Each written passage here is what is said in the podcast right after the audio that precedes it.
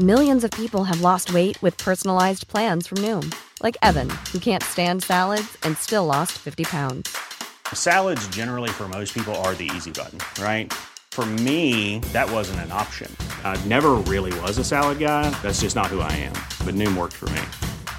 Get your personalized plan today at Noom.com. Real Noom user compensated to provide their story. In four weeks, the typical Noom user can expect to lose one to two pounds per week. Individual results may vary. One size fits all seemed like a good idea for clothes Nice dress. Uh, it's a it's a t-shirt. until you tried it on. Same goes for your healthcare. That's why United Healthcare offers a variety of flexible, budget friendly coverage for medical, vision, dental, and more. So, whether you're between jobs, coming off a parent's plan, or even missed open enrollment, you can find the plan that fits you best. Find out more about United Healthcare coverage at uh1.com. That's uh1.com. Many of us have those stubborn pounds that seem impossible to lose, no matter how good we eat or how hard we work out. My solution is PlushCare. PlushCare is a leading telehealth provider with doctors who are there for you day and night to partner with you in your weight loss journey. They can prescribe FDA-approved weight loss medications like Wagovi and Zepbound for those who qualify. Plus, they accept most insurance plans. To get started, visit plushcare.com slash weight loss. That's plushcare.com slash weight loss. قبل از اینکه این اپیزودو بشنوین دعوتتون می‌کنم یوتیوب بی پلاس رو هم ببینید اونجا هم درباره این چیزایی که توی کتابای بی پلاس یاد گرفتیم حرف می‌زنیم.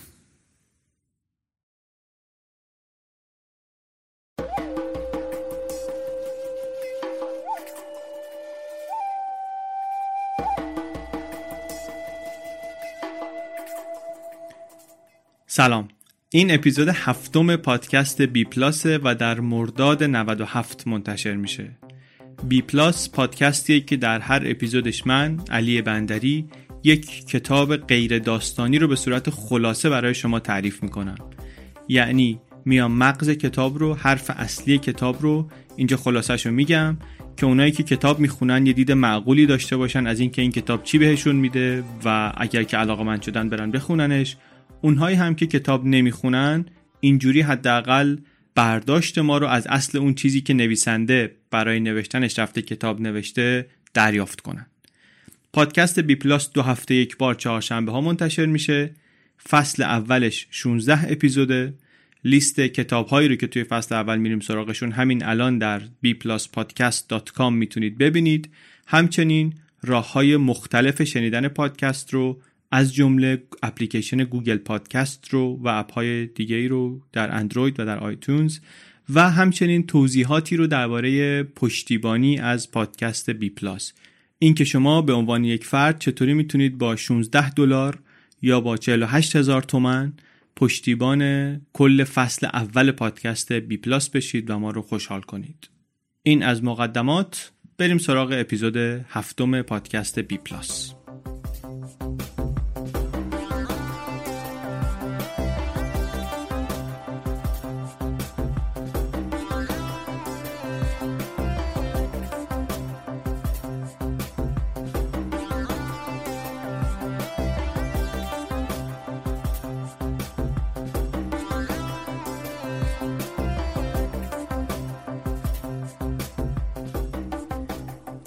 توی این اپیزود میریم سراغ کتاب چرا ملت ها شکست می‌خورند.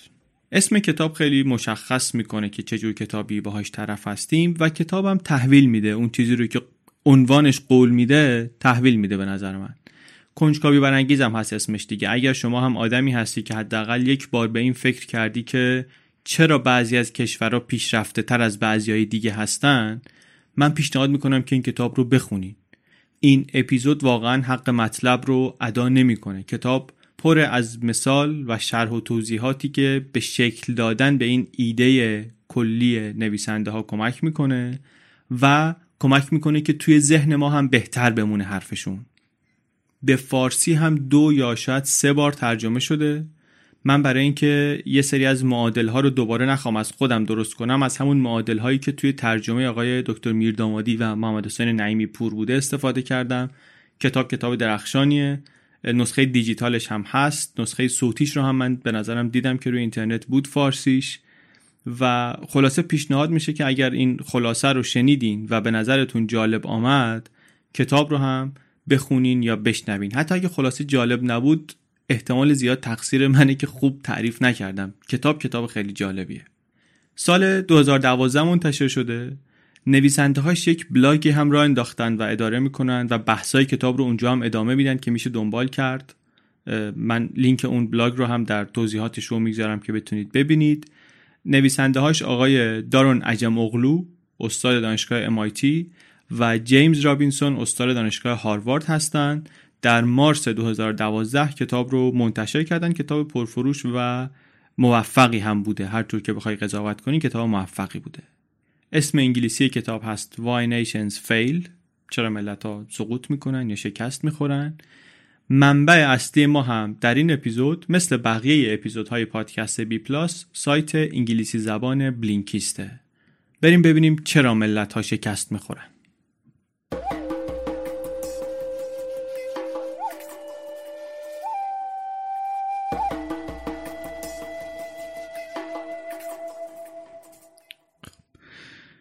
این کتاب خب عنوانش خیلی روشنه دیگه سوالیه و راحت توضیح میده که درباره چیه. درباره اینه که چرا ملت هایی شکست می‌خورن. علت شکست بعضی از ملت ها و نتیجتا علت پیشرفت بقیه چیه؟ اینطوری هم شروع می‌کنه که میگه که یه سری نظریه هستن که تلاش می‌کنن توضیح بدن که چرا بعضی از کشورها ثروتمندن بعضیا فقیرن بعضیا عقب موندن بعضیا جلوتر رفتن ولی هیچ کدوم از این نظریه ها کامل نیستن کاملا قانع کننده نیستن. مثلا یک فرضیه فرضیه جغرافیاییه. میگه که فرق کشور غنی و کشور فقیر کشور پیشرفته و کشور عقب مونده تفاوت های جغرافیایی شونه از کجا هم میگه این حرفو؟ از اینجایی که مثلا خیلی از کشورهای فقیر در مناطق گرمسیری هن. در حالی که جاهایی که سردترن عموما کشورهاش ثروتمندترن. یه چیزی که آدم یه خوردن نقشه نگاه کنه ممکنه که به ذهن خودش برسه.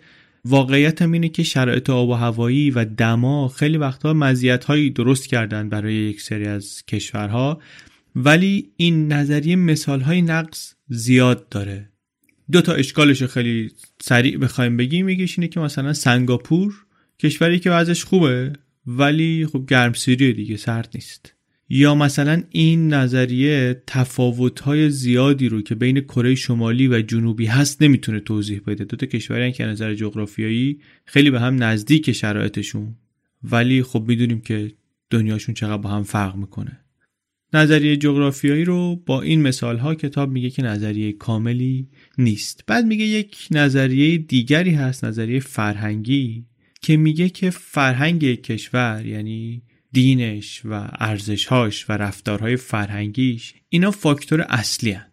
یه مثالش اینه که زمان طولانی مردم خیال می‌کردن که پروتستان ها چون وجدان کاری دارن چون اساسشون اینه که مثلا کار کردن وظیفه است برای همین از نظر اقتصادی کشورهای موفقی و از اون طرف ارزش های کنفوسیوسی انسانیت و وفاداری و صداقت و اینها واسه موفقیت حرفه‌ای خوب نیست.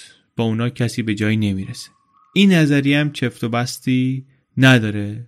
باز دوباره یه مثال نقض اینجا کشور کره است. کره شمالی و جنوبی که فرهنگشون عملا یکیه ولی دو جور کاملا متفاوت توسعه پیدا کردن.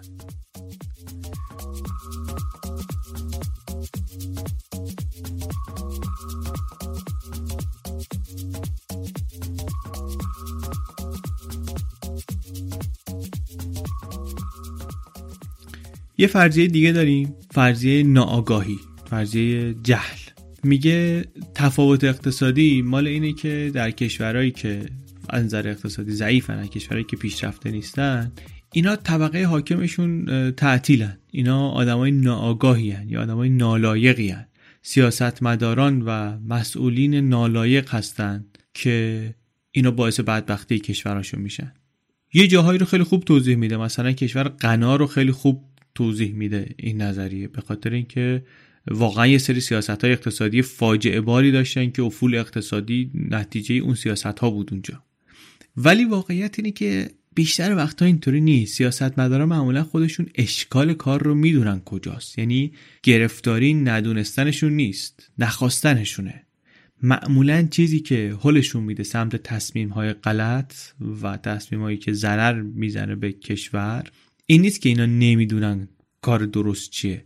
انگیزه های دیگری دارن معمولا. یا اینکه موانعی سر راهشونه یا مثلا گروه های زینفعی در بازی قدرت هستن که نهایتا سیاستمدار یا دوست داره راضی نگهشون داره یا نیاز داره راضی نگهشون داره. و واسه اینه که یه سری کارهایی می‌کنه که می‌دونه که این کارها در مسیر درست نیستن کارهای درست نیستن ولی خب می‌کنه این سه تا نظریه که گفتیم نظریه جغرافیایی نظریه فرهنگی و نظریه ناآگاهی اینا یه بخشهایی از این سوال رو جواب میدن و هر کدوم تا یه جایی درستن پرت نیستن هیچ کدوم. ولی توضیح جامعی برای اون مشکلات اصلی به ما نمیدن. نمی‌تونن یک جواب قانع کننده به ما بدن که چرا بعضی از ملت ها شکست می‌خورن.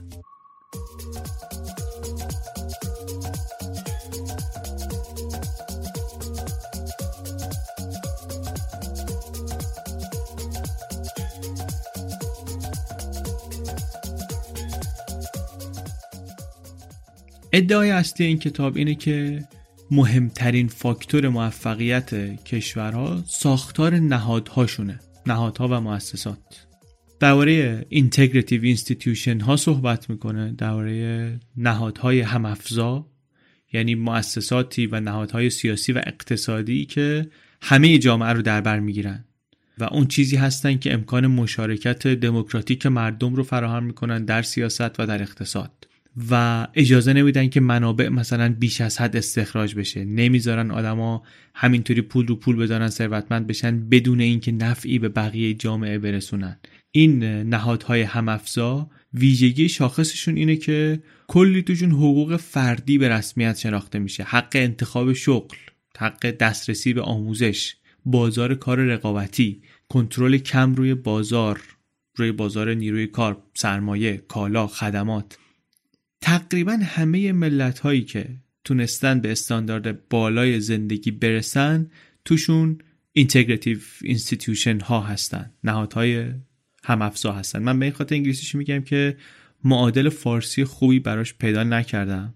ندیدم که چی استفاده میشه در متونی که نگاه کردم. واسه همین هر جایی که میگم انگلیسیش رو هم میگم دیگه. ببخشید.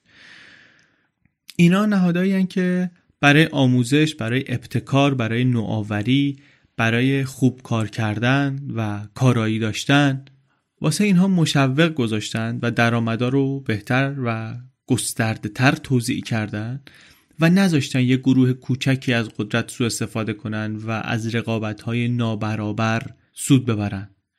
یه مثال خیلی راحتی که کمکمون می‌کنه مقایسه کنیم کشورهایی رو که نهادهای همافزا دارن با کشورهایی که ندارن. مثالی که توش دوتا از ثروتمندترین آدمهای دنیا رو میشه کنار هم گذاشت و دید که از کجا پول در آوردن.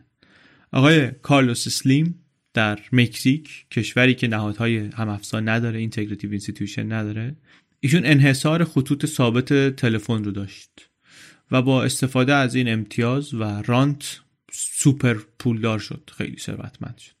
از اون طرف مثلا آقای بیل گیتس در آمریکا اینم خب خیلی آدمه ثروتمند و پولداریه. ولی ثروتش از کجا آورد؟ از ابداع محصولی که برای همه جامعه ارزش تولید می‌کنه.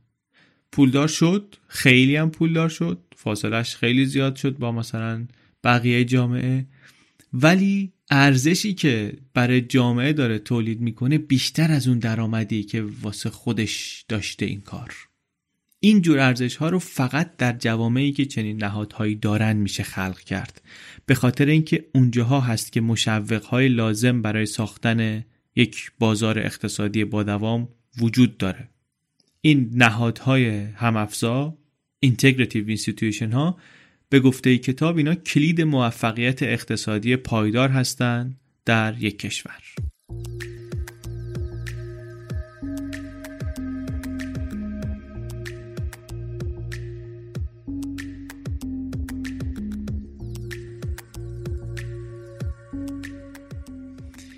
اینو که میگه بعد میگه حالا بیا ببینیم اینا رو چطوری می‌سازن چطوری ساخته شدن اینها. نه اینکه حالا الان چطوری بریم بسازیمشون. ببینیم از نظر تاریخی اینا تو این کشورهایی که وجود دارن چطوری ساخته شدن.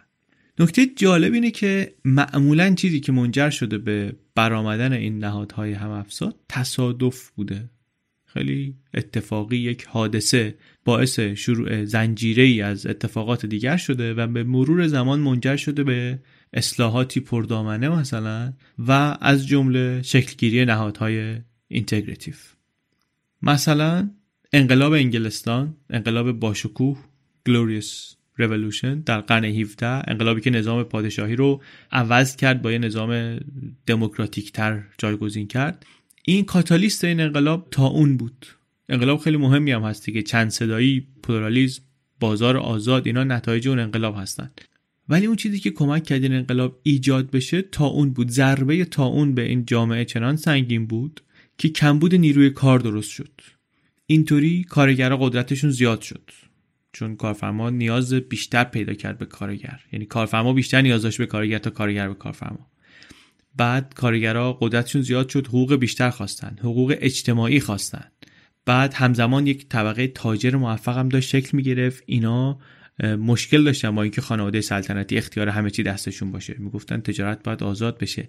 اینطوری نهادهای اقتصادی کم کم شکل گرفتن که تضمین کنن که تجارت آزاد محترم مالکیت خصوصی احترامش محفوظه. و این انقلاب که بهش انقلاب آرام هم میگن چون خیلی بیخشونت و مسالمت آمیز و کوتاه اتفاق افتاد پنجاه سال بعدش منجر شد به انقلاب صنعتی. انقلابی که ما الان می‌خونیم در تاریخ که کاتالیستش تا اون بود. اتفاق.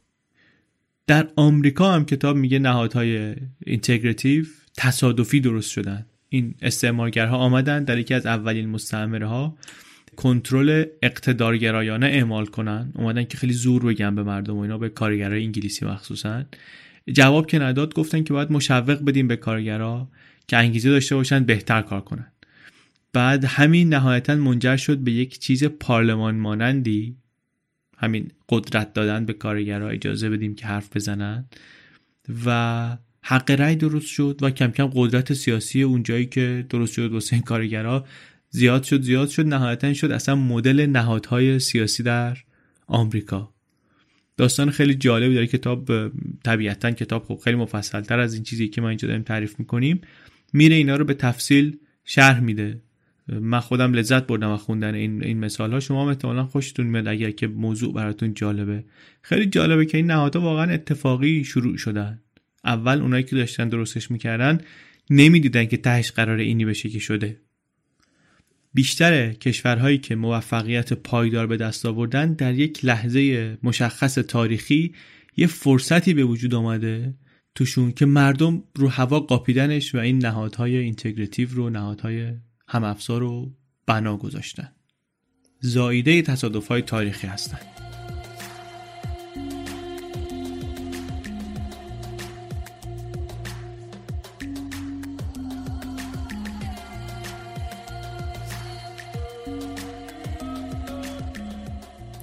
حالا آیا داشتن نهادهای همافزا Integrative Institution کافیه برای اینکه یک کشوری برسه به رده بالای موفقیت؟ جواب کتاب اینه که خیر کافی نیست. برای اینکه شما به موفقیت بالا برسی اولا باید نهادهای سیاسی و اقتصادی integrative داشته باشی. ثانیا قدرت سیاسی باید تا حد زیادی متمرکز باشه. چون موفقیت وقتی به دست میاد که پول هدایت بشه به سرمایه گذاری و نوآوری. برای اینکه این اتفاق بیفته دو تا شرط لازمه.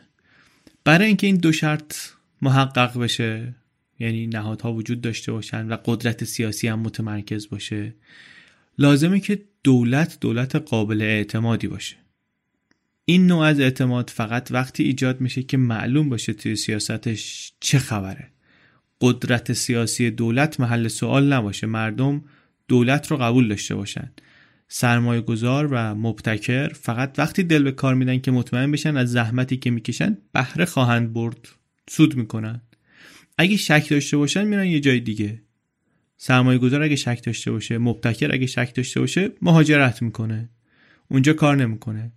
وقتی هم که قدرت سیاسی متمرکز نیست وقتی خیلی گسترده توضیح شده هر کسی یه زوری داره واسه خودش می‌تونه یه فشاری بده یه جایی هر مرج ممکنه منجر بشه این. این همون اتفاقیه که اوجش دیگه در سومالی افتاده که اصلا دولت عملا ناکارآمد شده از بین رفته انگار. دولتی نیست که مردم بخوانش و بتونه امنیت رو تضمین کنه یا نهادهایی نیستن که بتونن اساس یک دولت سرپا و مشروط به اراده مردم باشن. اینا همچین چیزایی وجود نداره. قدرت مرکزی سیاسی برای موفقیت با دوام و پایدار کشور لازمه. حالا اینها رو ما میگیم ولی حواسمون باید باشه که از نظر تاریخی این نهادهای هم افزا که صحبتشو می‌کنیم اینا بیشتر از اینکه قاعده باشن استثناء چیزی که بیشتر وجود داره در تاریخ چیزی که بیشتر می‌بینیم نهادهای استثمارگر هستند نهادهای اقتدارگرا هستند نهادهای بهرهکش هستند extractive institution ها و exploitive institution ها. اینا کارشون اینه که سودشون فقط برسه به یک گروه کوچکی از نخبگان از حکومت. که مهمترین خواستشون هم اینه که کنترل سیاست و اقتصاد از دستشون در نره. چیزی که مشترک فصل مشترک بین همه این نهادهایی که گفتیم اینا همینه که می‌خوان که سود فقط برسه به یه گروه کوچکی و کنترل دستشون در نره. این فصل مشترکشونه ولی تفاوتاشون خیلی زیاده. هر کسی به شیوه خودش این کارو می‌کنه. مثلا در کره شمالی شهروندان حق مالکیت ندارن اصلا.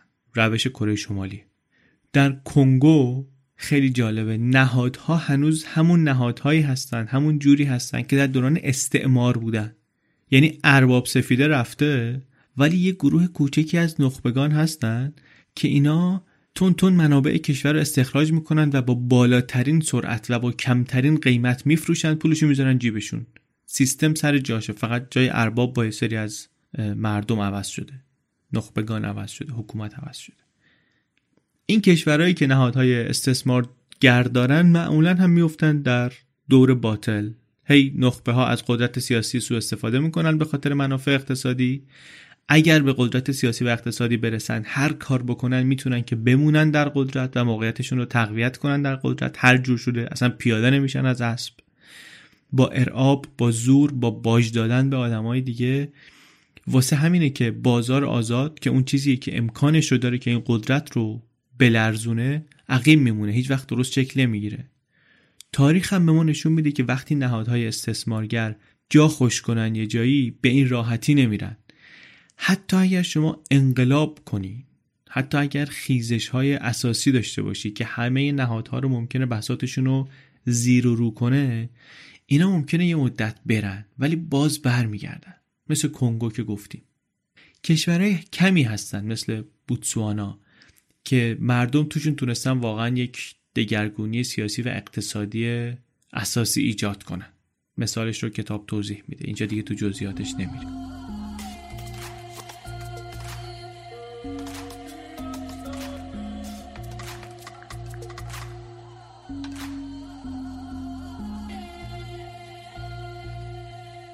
یک سوالی که ولی اینجا پیش میاد اینه که رشد اقتصادی خب به نفع این نخبه ها هم هست دیگه. یعنی اینایی که ما میگیم پولشو دارن می‌ذارن جیبشون اینا هم از رشد اقتصادی بهره خواهند برد. سودشون بیشتر میشه.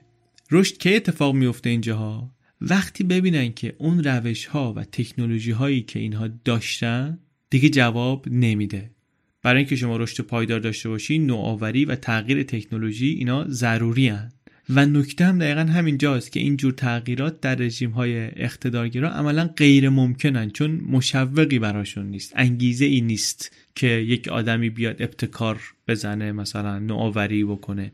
چون نخبگان حاکم اصلا از تغییر میترسیدن و نذاشتن که بازار آزاد که پیش زمینه اون نوآوری ها هست شکل بگیره. در دوران جنگ سرد در دهه هفتاد میلادی یه زمانی به نظر می رسید که شوروی ممکن از نظر اقتصادی از آمریکا بزنه جلو به خاطر اینکه رشد اقتصادیش خیلی زیاد بود خیلی سریع بود. ولی رشد اقتصادی سریع شوروی به خاطر این بود که منابع رو از کشاورزی هل داده بودن آورده بودن تو کارخونه ها این شیفت یک رشد اقتصادی بالا درست کرد که البته موقت بود دوام چندانی نداشت.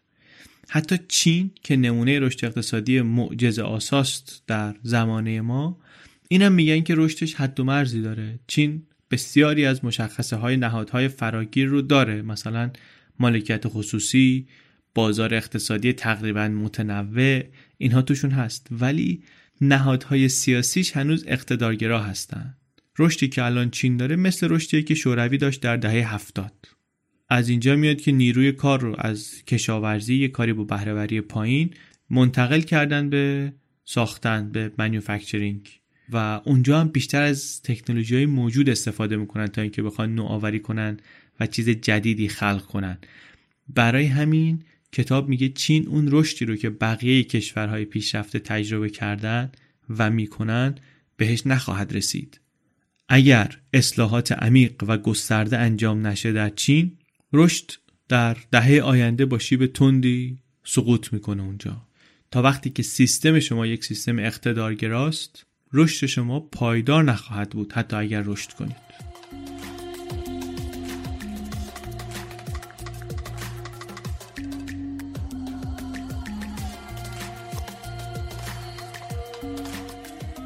یه اشاره کردیم اینجا به نوآوری. خیلی نکته جالبه. کتاب یه خورده بحثشو باز می‌کنه. میگه توی بازار آزاد یه سیستم های تشویقی هست برای اینکه مردم نوآوری کنن و بهرهوری رو زیاد کنن. توی سیستم های اقتدارگرا برعکسه. تغییرات پایدار تغییرات پایدار تکنولوژیک معمولا شکل نمی‌گیره. productivity ندرتا میره بالا. بهرهوری کارایی ندرتا میره بالا. به خاطر اینکه مشوق هایی که تعریف میشه مشوق هایی که معمولا دولت مرکزی تعیین می‌کنه قدرت مرکزی تعیین می‌کنه یه جوری که کمتر میشه از توش نتیجه خوبی در بیاد. گذشته از این یه نکته خیلی بامزه ای که هست اینه که سیستمای اقتدارگرا معمولا قربانی نقشه های پیچیده ای میشن که می‌کشن.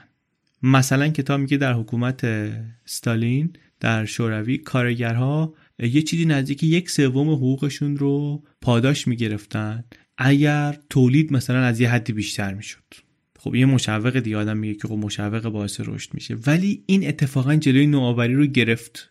چرا؟ چون نوآوری اتفاقا در کوتاه مدت باعث میشه تولید افت کنه. این یه افته که البته در بلند مدت جبران خواهد شد تولید بالا میره. ولی اگر شما نظام مشوقات طوری باشه که همه تمرکز کارگران روی بالا نگه داشتن نرخ تولید باشه که پاداش ماهیانشون برقرار باشه به جای اینکه مثلا انگیزه داشته باشن برای ایده های خلاقانه و نوآوری وقت بذارن سرنوشت تیم میشه که محروم خواهی بود از نوآوری. نتیجتا با اطمینان کتاب میگه که برای هل دادن جامعه به سمت نوآوری و ابتکار زور حکومت و اثر حکومت هیچ وقت به اندازه زور بازار نیست. هر چقدر زور زیاد باشه هر چقدر برنامه ریزی ها هدفمند باشن این مکانیزم های اساسی که زیر کار هستن پیچیده تر از اینن که شما بتونی مصنوعی تولیدشون کنی و بازار رو برای طولانی مدت باهاشون مدیریت کنی. حکومت های اقتدارگرا برای این میوازن که نمی‌تونن مشوق های درست خلق کنن. میرن برنامه ریزی های پیچیده می‌کنن برمیگردی می‌خوره تو صورتشون.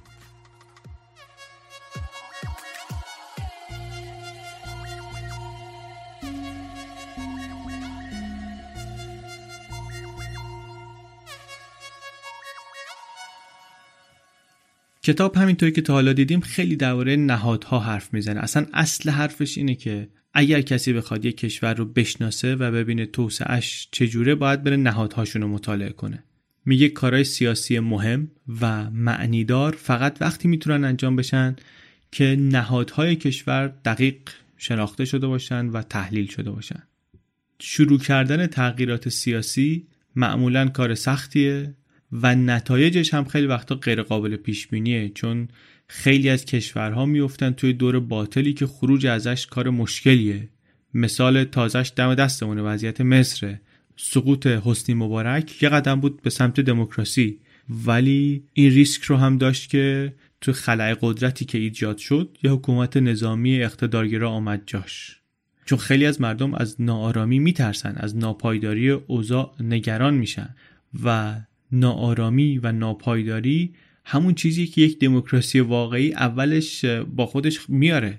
یعنی شما بری به سمت دموکراسی اولش همینه ناپایداری ناآرامیه و یه شبه تغییر به نهادهای همافزا و یک دموکراسی کارا اتفاق نمیفته. انقلاب فرانسه 1799 تمام شد. 80 سال طول کشید که دموکراسی پایدار شکل بگیره. در کشوری مثل مصر نباید انتظار داشته باشیم که چنین پیشرفتی مثلا ظرف چند سال اتفاق بیفته. ولی با همه این حرفا قدم اول معلومه چیه؟ در این راه بلند به سمت دموکراسی و پیشرفت و موفقیت شرط اول قدم آن است که از نهادهای کشور درک عمیق و درستی داشته باشیم. تغییر سیاسی همیشه به معنی تغییرات نهادیه و تغییر نهادها یک چیزیه که طول می‌کشه زمان می‌بره. یه مثال جالب توجه هست اینجا که برای ما هم نزدیک ممکنه باشه. افغانستان. افغانستان یک مثال عالی از اینکه چطوری میشه میلیاردها دلار کمک خارجی رو دود کرد فرستاد هوا طوری که اصلا کسی نفهمه این همه پول چی شد. به خاطر ضعف نهادها. بعد از سقوط طالبان در 2001 افغانستان این شانس رو داشت که یک دموکراسی بنا کنه. کلی هم پول به عنوان کمک از کشورهای دیگه ریختن در کشور. اما از این پولی که از کشورهای خارجی آمد چیز زیادی صرف بازسازی نشد اونطوری که قرار بود. کلش تو همین ادارات و سازوکارهای اداری قطر قطر هرز رفت. طبقه نخبه بروکرات کشورم ضعیف و نفس بودن. چششون رو همین کمک های نقدی خارجی گرفته بود.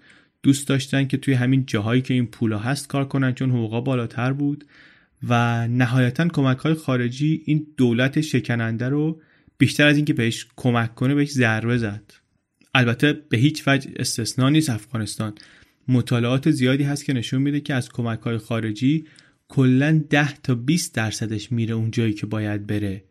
یعنی شما نمونه های تاریخی رو بری ببینی خیلی واضحه که طرز فکری که پشت کمک های خارجی هست اصلا بناش بر یک درک نادرسته از فقر و از علت فقر و کارکرد نهادها توی این کشورها.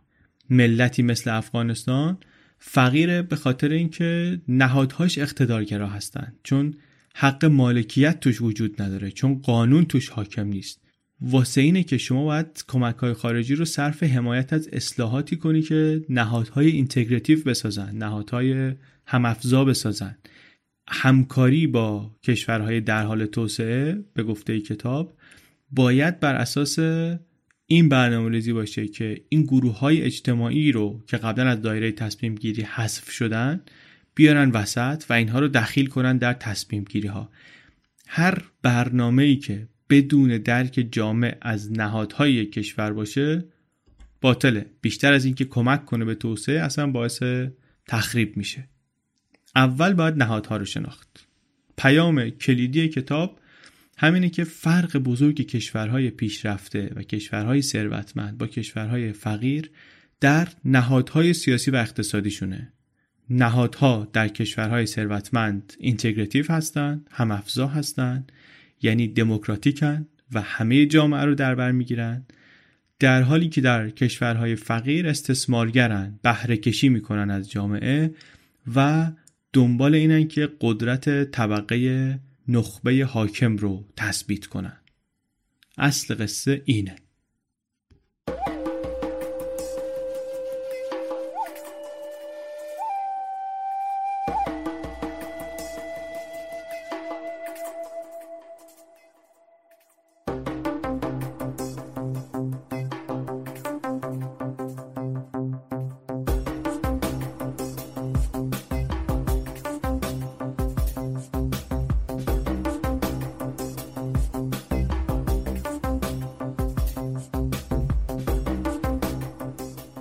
چیزی که شنیدین اپیزود هفتم پادکست بی پلاس بود. این اپیزود بی پلاس رو من علی بندری و امید صدیق فر ساختیم. بی پلاس یک هفته در میون چهارشنبه منتشر میشه. الان از همه اپلیکیشن های پادکست می‌تونید بشنویدش. از جمله گوگل پادکست که جدیدا معرفی شده برای کاربرهای اندروید. در اسپاتیفای هم بی پلاس هست. می‌تونید اسم من رو سرچ کنید علی بندری و اونجا بی پلاس رو پیدا کنید. متن همه اپیزودها رو هم ما داریم می‌گذاریم توی bpluspodcast.com یعنی اگر شما پادکست رو گوش کردید احساس کردید نکاتی داشت که به خاطر اینکه فقط دارید گوش می‌کنید زود فرار کرد از ذهنتون می‌تونید اونجا برید و متنش رو کامل ببینید چیزی رو که می‌خواید پیدا کنید. به جز این لیست همه اپیزودهای آینده و همه اپیزودهای گذشته و همچنین راه های پشتیبانی فردی پشتیبانی مالی و البته کاملا اختیاری از پادکست رو همه اینها رو توی پادکست می‌تونین ببینید همونطور که قبلا هم گفتیم این پشتیبانی 16 دلار یا 48 هزار تومن برای کل فصل اول به ما کمک می‌کنه که خوب و منظم پادکست تولید کنیم و یه مقدار بلند مدت تر بتونیم برنامه بریزیم. پایه اصلی همه اپیزودهای بی پلاس خلاصه های اپلیکیشن بلینکیست هستن توی سایت ما می‌تونید لینک و توضیحات بلینکیست رو هم پیدا کنید. قبلا هم معرفیش کردیم. یک اپلیکیشنیه که خلاصه کتاب انگلیسی خلاصه متنی رو به آدم میده و بسیار بسیار چیز مفیدیه برای اینکه آدم تصمیم بگیره حداقل چه جور کتابی بخونه چه کتابی رو سراغش نره. بعضی از کتاباش نسخه صوتی هم دارن بعضی از خلاصه هاش در واقع میشه اونها رو گوشم داد. ممنون از حسین نجفی که موزیک intro ی بی پلاس رو ساخته. و از مهران بلحسنی طراح پوسترها و وبسایت بی پلاس پادکست. بی پلاس پادکستی از چنل بی پادکست.